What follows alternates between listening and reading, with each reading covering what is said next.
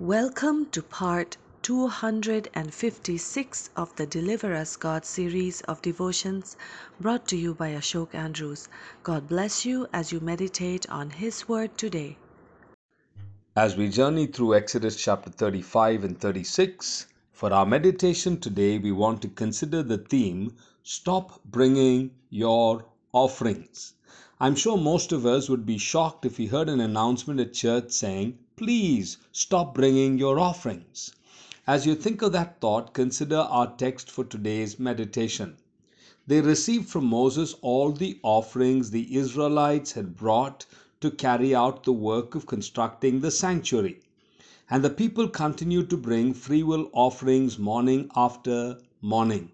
So all the skilled workers who were doing all the work on the sanctuary left what they were doing and said to Moses, The people are bringing more than enough for doing the work of the Lord, the Lord commanded to be done.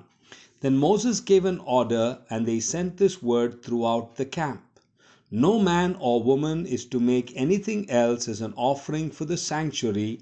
And so the people were restrained from bringing more, because what they already had was more than enough to do all the work. Exodus chapter 36, verses 3 to 7. How amazing! Moses gave an order, and they sent this word throughout the camp No man or woman is to make anything else as an offering for the sanctuary. As I think of this passage, I learn a few very important lessons on giving to the Lord. Number one, giving regularly. The Bible says, and the people continued to bring freewill offerings morning after morning. Note, they continued to bring morning after morning. The people were giving regularly to the Lord.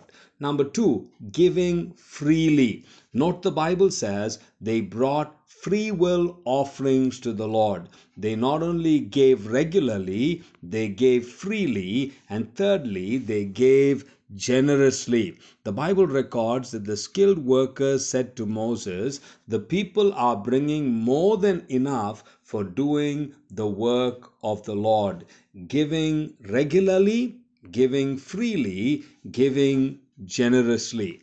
What is incredible is that this is an account about the children of Israel who had just been freed from bondage after 430 years.